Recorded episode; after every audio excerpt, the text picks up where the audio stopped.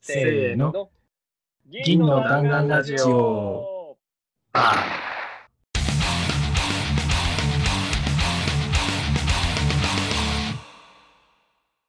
いどうも、銀の弾丸ラジオです。銀の弾丸ラジオはチームによるチームのためのラジオです。私たちはシルバーバレットクラブというチームで普段から一緒に仕事をしています。もっとチーム開発を上手くなりたいという思いで、チーム開発やアジャイル開発に関するいろんな話をしていくラジオです。銀の弾丸ラジオではフィードバックを募集しています。ツイッターで#銀の弾丸ラジオをつけて、感想、まさかり、チームやメンバーへの質問、ラジオで取り上げてほしいテーマなど、どしどしツイートしてください。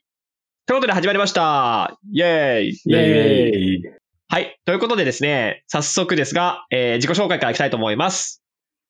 はい。どうも、攻め担当のおよべです。そして、はい。PTA 担当の佐藤です。そして、はい。ボケ担当の宮崎です。はい。ということで、いつもの3人で今日もお送りしていきたいと思います。瞬発力がね、求められるんで、皆さん気を引き締めていきましょう。ということで、早速ですけど、今日のテーマにいっちゃいましょうか。はい。今日のテーマは、アジャイル開発とスクラム第2版、刊行記念。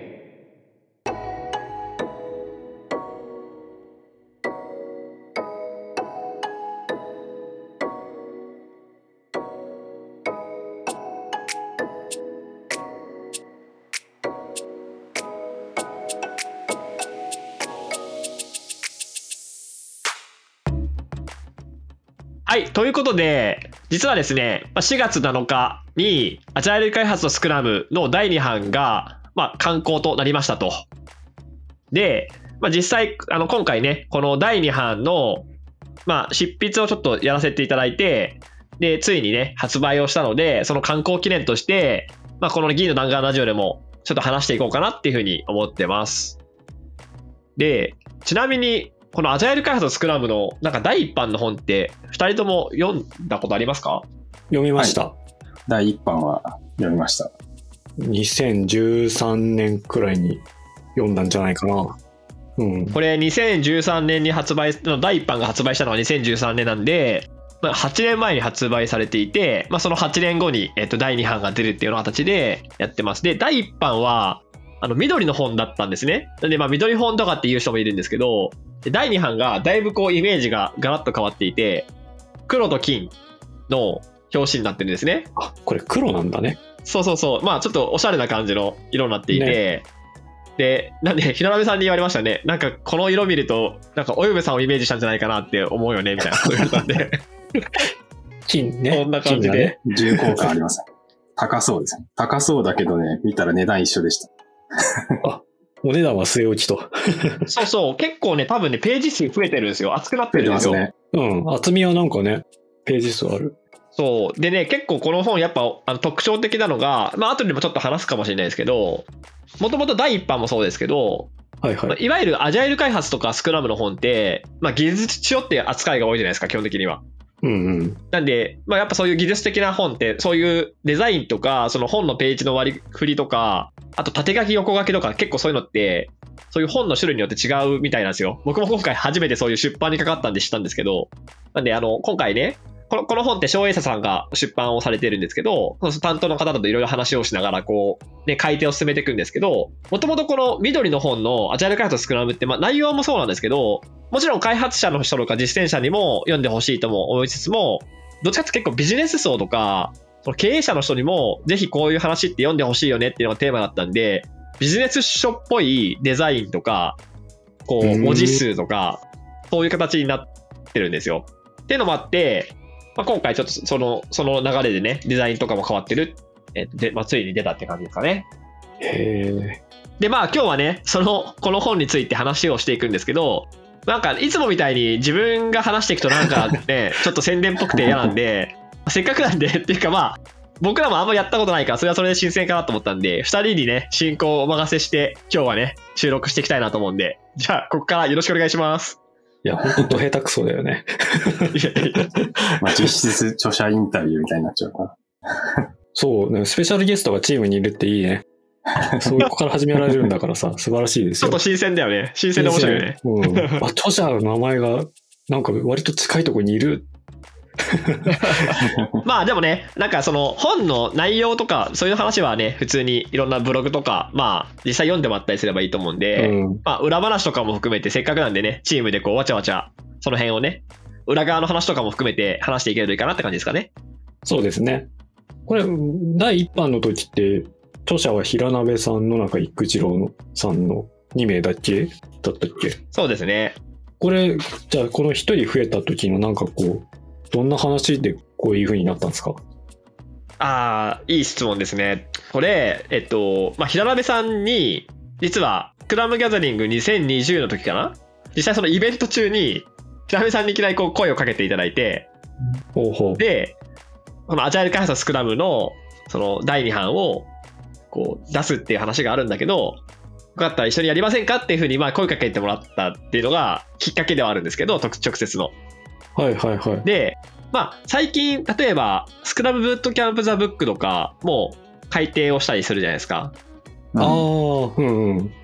で、でもやっぱ割とこの本も8年前だし、あの本も結構何年か前出ていて、そっからね、うん、そうそうそう、結構まあ時代というか周りの環境も変わっているし、そのアジャイル開発スクラムの内容もスクラムガイドとかも改訂してるんで、売れた本とかいい本って改訂をしたくなる時期ではずっとあったと思うんですよ。何年か経って。うんうんうん。で実際この本も何度かこう改訂をしませんかっていう風な話が平鍋さんのとこにはこう翔平さんから打診があったらしいんですけど、でまあやっぱ平鍋さんももちろんお忙しいと思うし、結構本っていうね、今回関わってなかったけどかなりエネルギーを使うので、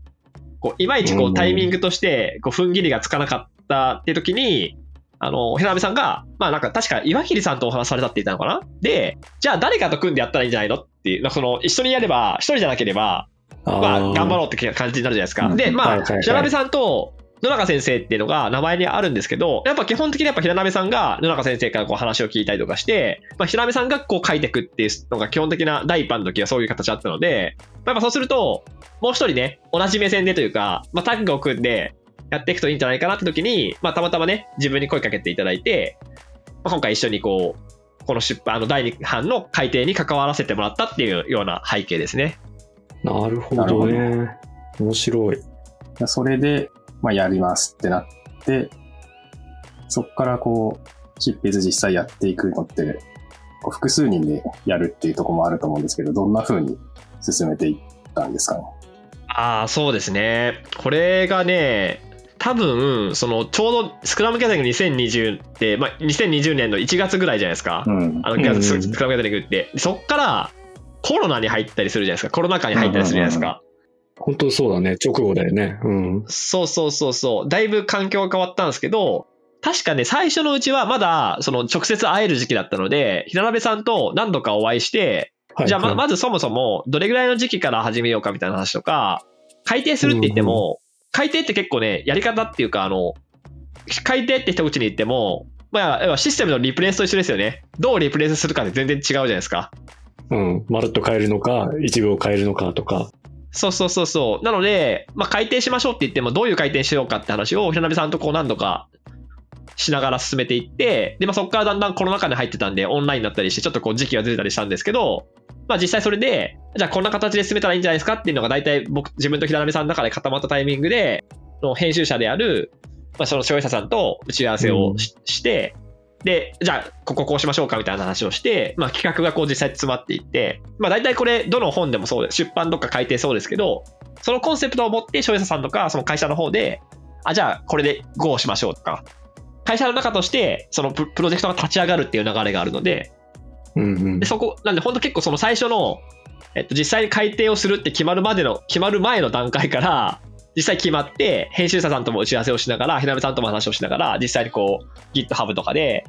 まあ、改訂の内容を書いていってっていう一連の流れを一緒に体験させてもらったって感じで進んでいった感じですね。へえ、GitHub 使うんだ。そうですね。まあ何でもいいんですけど、まあひなべさんと自分とかが使いやすいとか、あと今回結構事例を書いてくださったりしていて、はいはいはい、その辺もあるときに、あと特に改訂なんでやっぱ差分とか見たかったりするのもあるじゃないですか。うん。おー。その辺もあって、まあ、今回 GitHub 使いましたね。割と使ってる商品じゃないですかね。ほうほうほう。なるほど。こう進めていく中で、なんか、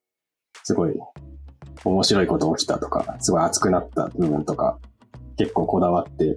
進めたところとかってあります？ああ、そうっすね。まあなんか熱くなったというか、うん、今回その改定って言った時に自分がどういうなんかポジションというか立場でここに関わろうかなっていろいろ考えたんですけど、うん、なんかやっぱ僕このアジャイル開発とスクラムって本ってなんつうかな他にあんまりない本だと思っていて、と自分が好きなところってこの本って平鍋さんのパッションなんですね。一言で言うと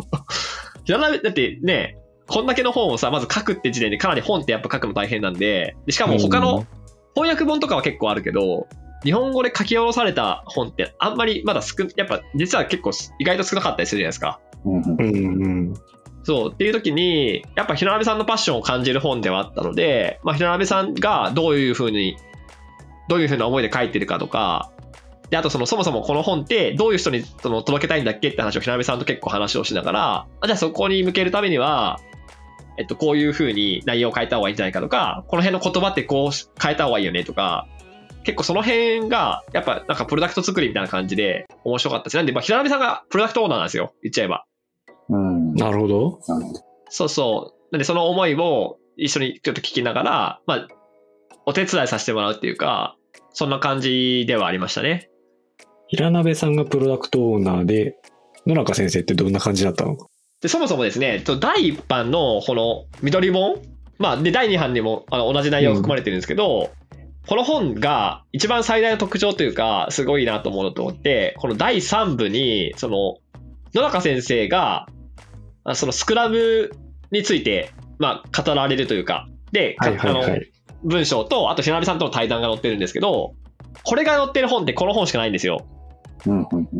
でやっぱりこの第3部ってこの本の中でも自分はすごく好きなパートで、うん、第1版の時もこのパートでめちゃめちゃ良くて、でそれは絶対残そうって話をもともとその改訂の時に言ってたんですね。この本ってこの第3部ってこの本にしかないし、この本がやっぱ第3部が好きだって言ってくれる人が結構多かったので、それは残そうって話がまずそもそも大前提としてあったんですね。でただ残すだけだとあれなんで、例えば野中先生もその後ねいくつか本出されたりするじゃないですか。ワイズカンパニーとかもそうだし、まあ、その辺は更新はするっていうのがあるけど、基本第3部ってそこまでいじってないんですね。今回元々のいい内容を残してるんで、だから野中先生は実は僕は実際直接お会いしたりとかお話はしたことなくって、もともと結構平鍋さんが直接こうやり取りされたりとかしたのもあったんで、改訂としては野中先生はもちろん平鍋さんとコンタクトして今度改訂しますとかその辺のやり取りはもちろんしてるんですけど、それぐらいの絡みだったんで実際には直接お会いしたりはちょっとできてない感じですかね。そう、まあでもそれも貴重な機会だよね。そうそう、野中先生にどうやってブッキングしてるかとか、なんかそういうこともね、いろいろね、小平さんとして見てきたわけね。そう、生々しいことがね、そう、面白い。確かにね、第3部、ニューニューデベロップメント、プロダクトデベロップメントゲーム、これ紹介してる本って他ないね。見たことない、日本語だと。そうなんですよ。雑誌とかね、そういうところとか記事とかではあると思うんですけど、うん、まあ、平鍋さんとやっぱ野中先生っていうところが、やっぱこの、かなりこうね、日本のアジャイル開発とかスクラムにおいてはキーパーソンではあるじゃないですか。そこが、まあ、まさにこの本当にスクラムっていうのを主題にして語ってるって、まあ、すごく貴重だなと思うし、やっぱりすごく自分もこの内容がすごく好きなので、うん、そうそうそうそう。この本すごいね。なんか改めてパラパラって今も目次見てると、最初の方にアジャイル開発とは何かみたいなこう解説が書いてあり、じゃあそれ本当にうまくいくんかみたいなのが事例がバチコーンってぶっ込まれて、最後にコアな人向けに野中先生の論文の話とかが入ってるっていう、これはなかなか面白いね。そうなんですよ。そう、これね、ビジネス層向けって話があったんですけど、そうまさにね、今のところってよくできてるなと思って、まあなんかブログにも自分の書いたブログにも書かせてもらったんですけど、例えばなんかスクラムとか TDD とか個別のプラクティスとか何かを取り上げて深掘りをして実際実践するときどうすればいいかとか。そういうの書いてる本っていっぱい他にいい本がたくさんあるじゃないですか。うんうんうん。なんで、まあ、実践をするときにはそういう本を読んだ方がいいと思うんですね。実際この本にもたくさんこう出典というかこう参考文献としてあげたりするんで、それはそっち読んでもらった方がよくて、じゃあ一方でこの本読んでも新しく今からじゃあアジャイル開発できるようになりますかとか、なんかスクラムできるようになりましたかっていう本ではないじゃないですか。うんうん、でも一方で今悟りが言ってくれたみたいに概要とかあと主要なプラクティスの紹介もあるし、であと日本の会社の事例、なんか海外とかだとちょっとこうそもそもコンテキスト違うよねとかってよくこうね言っちゃうんだけど、うん、日本の会社のしかも結構大きい会社とか、まあ、いくつかのバリエーションがある事例が載っていて、でまあ偉い人っていうか知見がある野中先生のメッセージが載ってるっていうこの構成よく考えたらさ、なんか例えばだけどさ、経営層とかの人にアジャイル開発理解してもらいたいよねっていう時に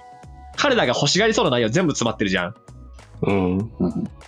事例が欲しいっていう人いるでしょ絶対。事例あるの？成功事例とかあるの？っていう時に結構載ってる事例がかなりこう大きい会社さんとかの事例載ってるんで絶対硬そうだし大変そうだなと思ってるけど、実際に中の人がこう頑張ってこういう風にやってますって事例載ってるとまあね言い訳できないじゃないですかある意味っていうのにプラスそれだけじゃなくってやっぱ野中先生のようなこうね著名な方のメッセージも入ってるっていうとまあかなり説得力はありますよね一冊で。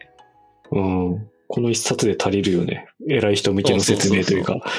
そうなんですよ。それがね、結構、まあ、その最初さっき言った、この本の特徴であり、そ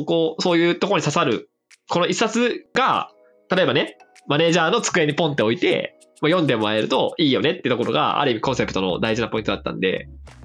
この中でどの部分を担当したんですか？あ、今回の改訂ってことですね。そうそう、改訂の部分で。そうですね。さっきも言った通り第3部は残すとかその良かったところとかは残すんですけど、やっぱり8年経ってるんでいろいろこう古くなっていたりとかで、今回事例も全部変わってるし、あとそもそもスクラムガイドとかその例えばプラクティスとかもそのプラクティス自体が形骸化したっていうかもうあんまり使われなくなったこともあれば、新しいプラクティスがどんどん出てることもあるし、同じプラクティス取っても結構内容が変わったりとか、あとまあなんかいろんなスクラムガイドの改正とかによって言葉は結構変わってたりするんですよ。出てくる言葉、うん、だからそういうのを全体的に刷新をしたりとかプラクティスをこう新しいのを入れたりとか、なんでまあ8年前の本をそのまま持ってくるというよりは今の2021年に必要なその説明とか言葉とかプラクティスを差し替えたりとか、あとコラムも結構差し替えてるんで、なんか昔はこんな感じでしたみたいな話があってもしょうがないじゃないですか。だから2021年の今、うん概要を知るために必要な内容に変えてったってとこあるので、その辺をいくつかプラクティス自分が書かせてもらったりとか、あと今回あれなんですよ、8年前と大きく違うのが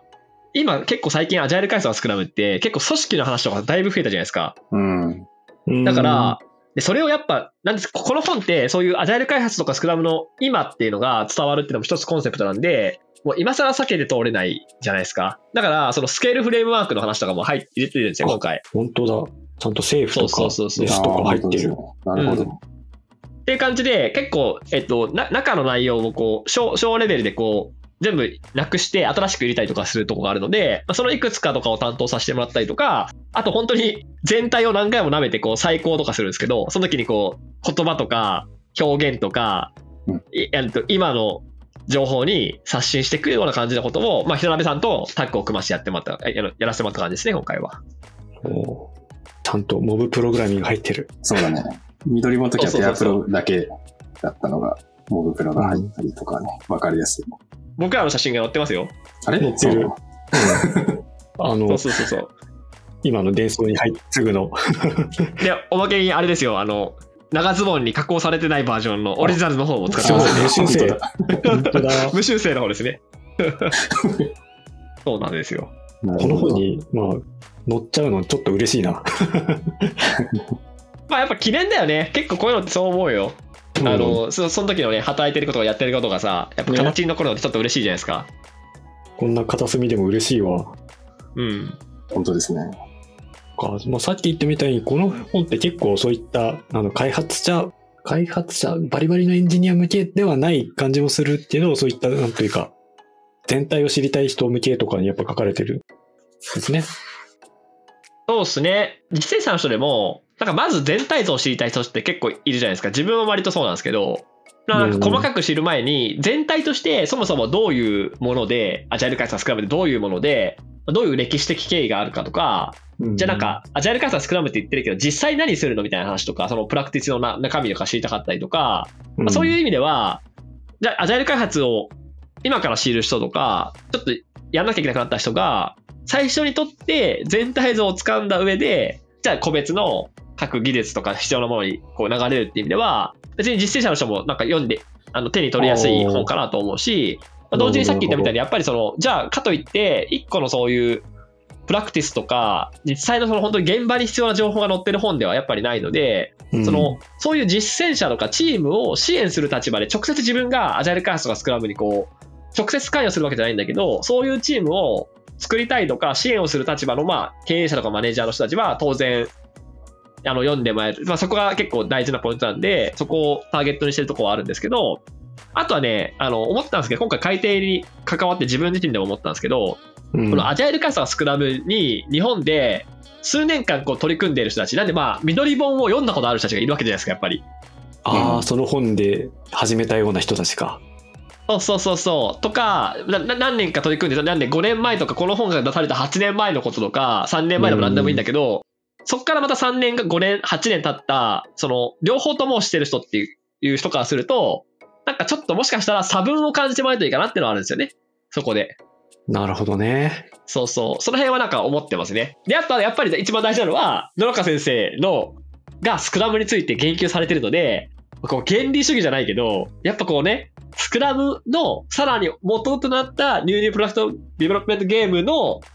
書かれた野中先生がスクラムについてこう語ってるっていうところを読みたい人たちにも、やっぱその辺の人たちはみんなね、きっと読んでくれると思うんですよね、この本を。その辺の人には刺さるんじゃないかなって思ってますね。そうね。そうだ、この間ブックオフ行ったら、本棚のジャンルの中に野中育次郎ってあったからね、やっぱそれが好きな人いるんだよね。野中先生好きが。だと思うよ、やっぱり。すごいインパクトある人なんだなって思っちゃった。確かに。まさに僕らはその数年にわたって取り組んでる人たちに入ると思うんですけど、まあ、緑本から8年経って、実際のね、僕らの実体験として、アジャイルってどういう感じで変わってきたのかなっていうのを、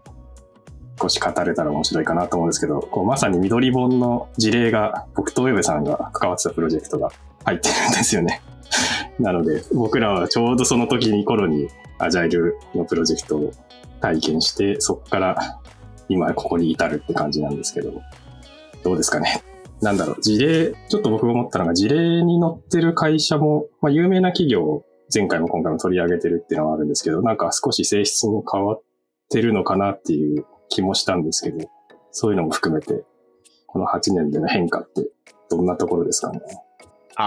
そうですね。なんかさ、これさ、まあ、絶対この本の、まあ、この後ね、いろんなイベント出させてもらったりすると思うけどさ、なんかさ、何年前と比べてどうですか、今のアジャイルってどうですかっていうのをさ、なんか話すとさ、なんかすげえ年寄りになった気分になるから。それは確かにそうね。そうね。今も別にリアルタイムで続けてるんだけどねってまあさ、なんか大事じゃないですか、そういうのを喋る人も。まあ自分が喋れるわけじゃないけど、単純に本当に、まあ自分も一応その8年前、まさに宮さん言ったみたいに、ちょうど始めた頃なんですよ。新卒2年目3年目ぐらいでやってた時のコロナの話なんで、緑本の時の事例の一つとして、楽天の事例を藤原さんっていう、まあ自分の師匠みたいな人が書いていて、そこに書かれてる内容のチームで働いたのが自分とか宮崎さんなんですよ。で、当時出た時に、あ、自分たちの事例が載ってるわって嬉しかったことを覚えていて、そこから8年経って、まあ本当にお手伝いさせてもらっただけなんですけど、平鍋さん、野中先生で、そこにもう一人著者として自分の名前が載ってるってことはすごく感慨深かったりするじゃないですか。っていうぐらい、まあ8年っていうのは、自分にとっては8年それだけ変化してるんですけど、同時にやっぱり、じゃあその8年前の自分たちがそのアジャイル開発始めた頃とかとの違いで言うとさ、やっぱ8年前とかの時とかって、この本の出た時の反応とかもそうですけど、やっぱりまだアジャイル開発をやってる人って、やっぱりマイノリティというか少数派だったんですよね、やっぱり、実際。だって楽天の中でも、まあ他にもなんかいくつか動きはあったけど、そんなにこうね、そもそも例えば分かりやすい例で言うとさ、看板とかをこう付箋にペタペタしてるとか全然なかったじゃないですか、オフィスで。そうですね。あいつら何始めたんだろう感がね、出る時もありましたよ。そうで、別に僕らがきっかけになったこともあれば、そうじゃないところももちろんあるんだけど、そっからまあその8年の中の歳月の中で、楽天にいた時だと、もうひたすらいろんなところでもう看板とか付箋が貼られてたりとか、アジャイル開発やってるチームが他にもいっぱい出たりとか、でもそれは多分楽天の中だけじゃなくって他のね会社とか全体としてもやっぱそうやってどんどん増えていったんで、明らかに8年前の第一版が出た時よりはそういう周りの理解度とか普及度みたいのは変わってるって事実は絶対あると思うんですよね。うんうん、そうそうそうそうっていうぐらいじゃないですか。なんかね、結局じゃあこれから始める人にとっては初めてアジアに触れるわけなんで、そこはないですけど、単純にこう全体のなんか俯瞰してみたときには普及度合いとか理解度とかやってる会社が増えてるとか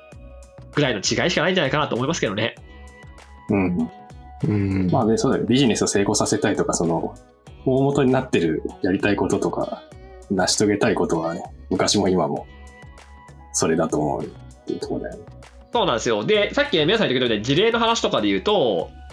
そう、一応ちょっと言っとくと、第一版の事例を本当は全部載せるつもりだったんですよ。第一版の事例も入れて新しい事例も載せて出そうと思ったんですけど、やっぱページ数が増えるとコストがかさむわけですよ、本って。だから、まあ、泣く泣く第一版の事例は今回ちょっと載せないことにしたんですけど、ただ実はあれなんですよ。第一版の事例に関しては消費者さんのそのサイトの方から PDF とかで見れるようになってるんですね。え、そうなんだ。そうなんですよ。なんで見れるので、多分どなたでも見れるので、読みたい方はぜひですね、まあショーノートでも貼ってきますけど、アジャイル開発スクラム第2版の方からリンクしてもらえると見えるかなと思うんですけど、で何かっていうと、やっぱそんだけ普及度が変わってきて、何かっていうと、例えばさっきのスケールフレームワークとか組織の話が増えてきたって話もそうなんですけど、うん、その8年前の事例ってやっぱり中のチームとか、まあ、組織とかちっちゃい一つの組織とかってレベルがアジャイル開発をどうやってうまくやろうかって形なんで、かなりこう現場寄りというか、まあ開発者とかの人たちが共感するような内容の事例がやっぱ多かったんですよ。で、8年後の今回の事例で言うと、もうちょっと規模が大きくて、会社ぐるみだったりとか、組織ももっと大きく広がっていくとか、しかも結構かなり、その、昔からある大きい会社さんが、そういうのに取り組んでるとか、組織とかスケールフレームワークの話が本に載るってことは、それぐらいレイヤーもどんどん広がってるわけじゃないですか。昔はチームとか、一エンジニアとか、まあ、ちっちゃい組織以外だったのが、会社とか経営とかって話まで入ってくるってところは、やっぱ明らかにこう時代の変化というか、かなり普及してるってところが、まあ見えてくるところでありますよね。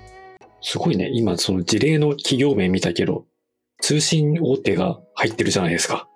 うん。そうなんですよ。これだけ見たらまあすげえな。なんか思ったんですけど、例えばだけど、どっかの会社のチームをなんか見学しに行きたいなと思ったりするじゃないですか。って時って、結構人依存じゃないですか。今だに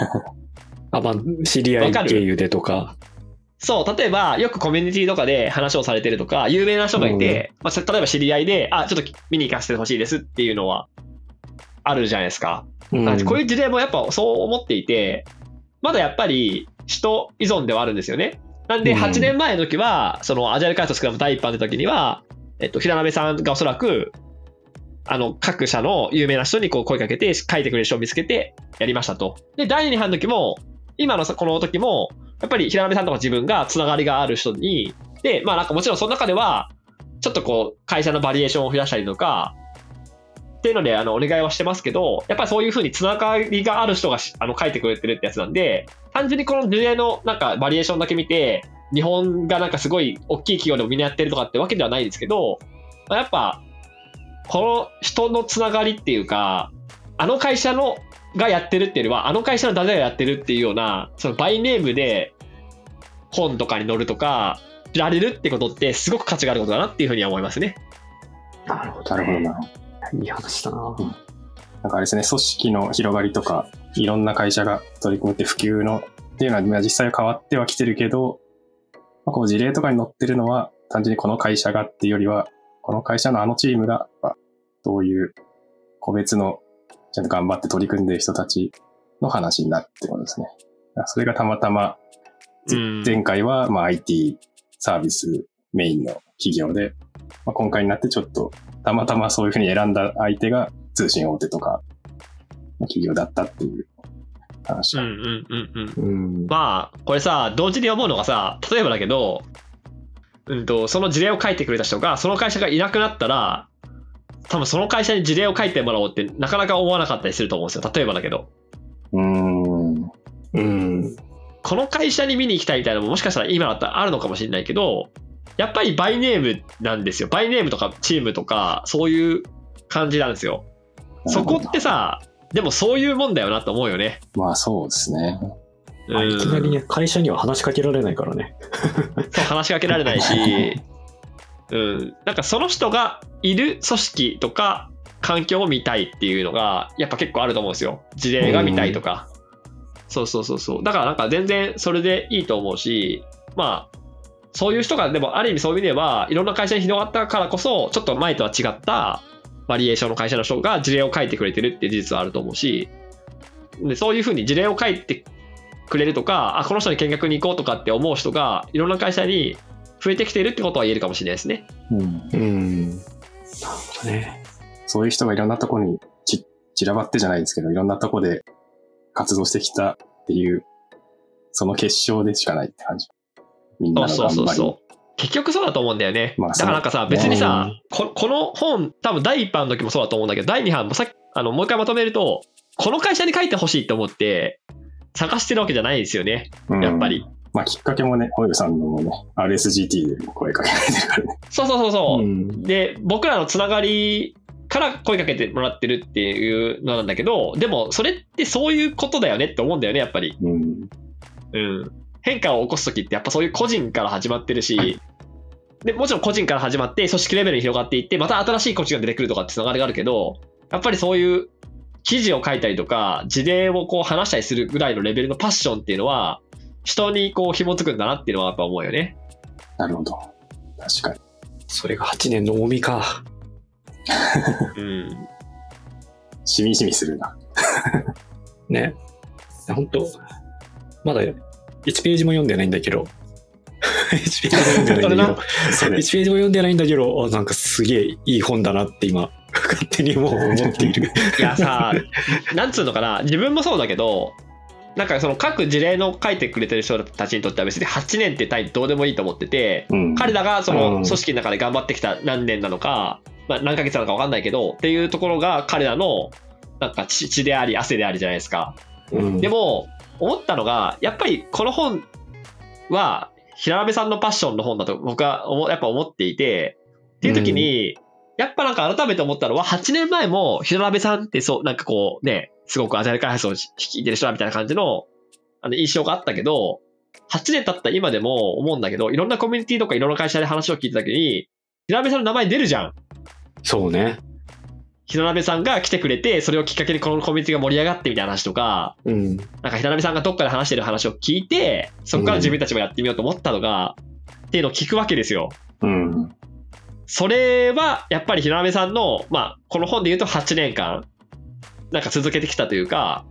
平鍋さんが作ってきた縁とかっていうのはやっぱ改めて世界の賢治だなって思うよね。さすが。うん。いいね。今日はいい話聞かせてもらいましたよ。そうですね。結論平鍋さんのパッションだったということで、うんまあ、最後そろそろまとめに入ろうと思うんですけど、とりあえず僕ら聞いた側の感想からすると、まああれですね。ちょっと読んでないんで。読もうって話です。まずは読もう。皆さん読みましょうって言う前にまずうちら読もう。お前ら読めと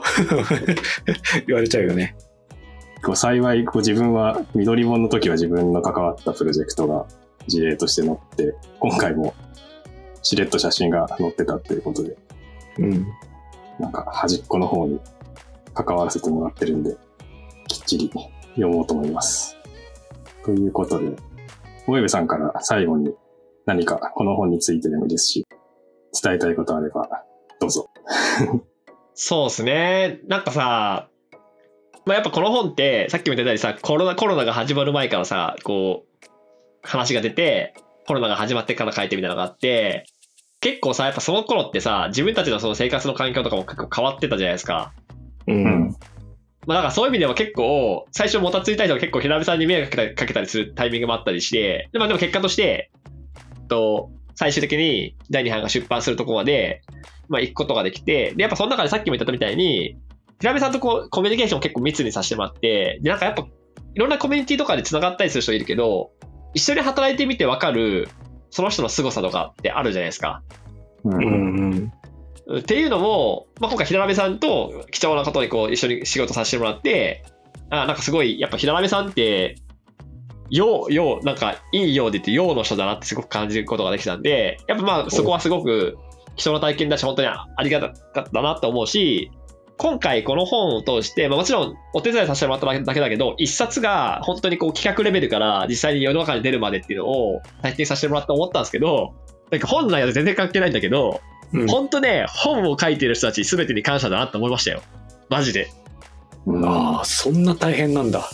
やっぱりね、大変だと思いますよ。好きでやってる人たちはもちろんいると思うんですけど、やっぱすごく時間がかかるし、うん、リュ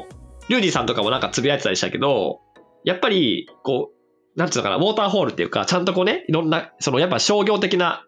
行動でもあるので、はいはいはい、まあ大手出版社が出る本の場合はね、そういう企画とか含めてそういう仕事としての中でもあるし、うん、でかといってこれ難しいんだけど、多分こういう技術書とかなんてそんなにすごく、なんていうのかな、めちゃめちゃ世の中で売れてる本でさ、ね、本で生計を立ててる人が書くような本とはやっぱレベルが規模が違ったりするので、うん、なんですか、書いてる人はもうパッションでしかないんじゃないかなって個人的には思うんですよね、やっぱり。うん、でもさ、なんでやっぱ自分も書くまではさ、本を読む側なわけじゃん、やっぱ基本的には。そうすると、うん、読んでなんかなんつうのかな、その本の内容がいいか悪いかみたいな話はもちろん考えてしまうんだけど、やっぱそれ出してくれてること自体さ、だいぶ尊いなって思うわけですよ、やっぱり。まずね、読めてる時点で尊いと。そうそうそうそう。っていうことを本当に今回強く感じたので、まあ本を書いてくれてる人たちには本当にいつも感謝だなっていうふうに改めて思いましたね。なんかその知識を簡単にイージーに享受できているのはそういう人たちの活動のおかげじゃないですか。うん。うん、だからね、ぜひ皆さん頑張っていただきたいっていうことで、ね、感謝を込めて思ってますね。頑張ってくださいと。勝手にこう他人にお願いしてるっていうね。そんな感じですかね。ありがとうございます。ですかね。ちなみにどうでした？なんか結構難しいでしょ、ポッドキャストの進行。そうね。後で聞いたらね、すごくぎこちないなっていうのがありありとわかると思う。まあね、まあなかなかね、こう30分とか40分とかでさ、こう流れ作ったりとかさ、話をこうね、うん、展開させたりとか、なんか間とかさ、そういう聞こえ方どうしようみたいなってね、まあなんか結構さ、さっきもちょっと収録前に話したけど、うん、今回多分スプリント30とかなんで、結構それぐらいさ収録してきてるわけですよ。ねえ、うん、びっくりした、さっき数して。そうそう、だからやっぱね、最初の方聞くともちろんなんかぎこちないと思うけど、やっぱりさ。継続って大事だよなと思うよね。大事。大事だな。平部さんじゃないけど、そうそう、やることはまずやっぱ大事だと思うんでね。うん、まあいいじゃないですか。たまにはファシリテーターをこうね、いろんな人がやるっていうのは。そうですね。いい練習なんじゃないですか。っていう感じでお後がよろしいようで。こんなもんですかね。じゃあいつもの週からいきますか。はい。はい。はい。せーの。閉店から。ありがとうございました。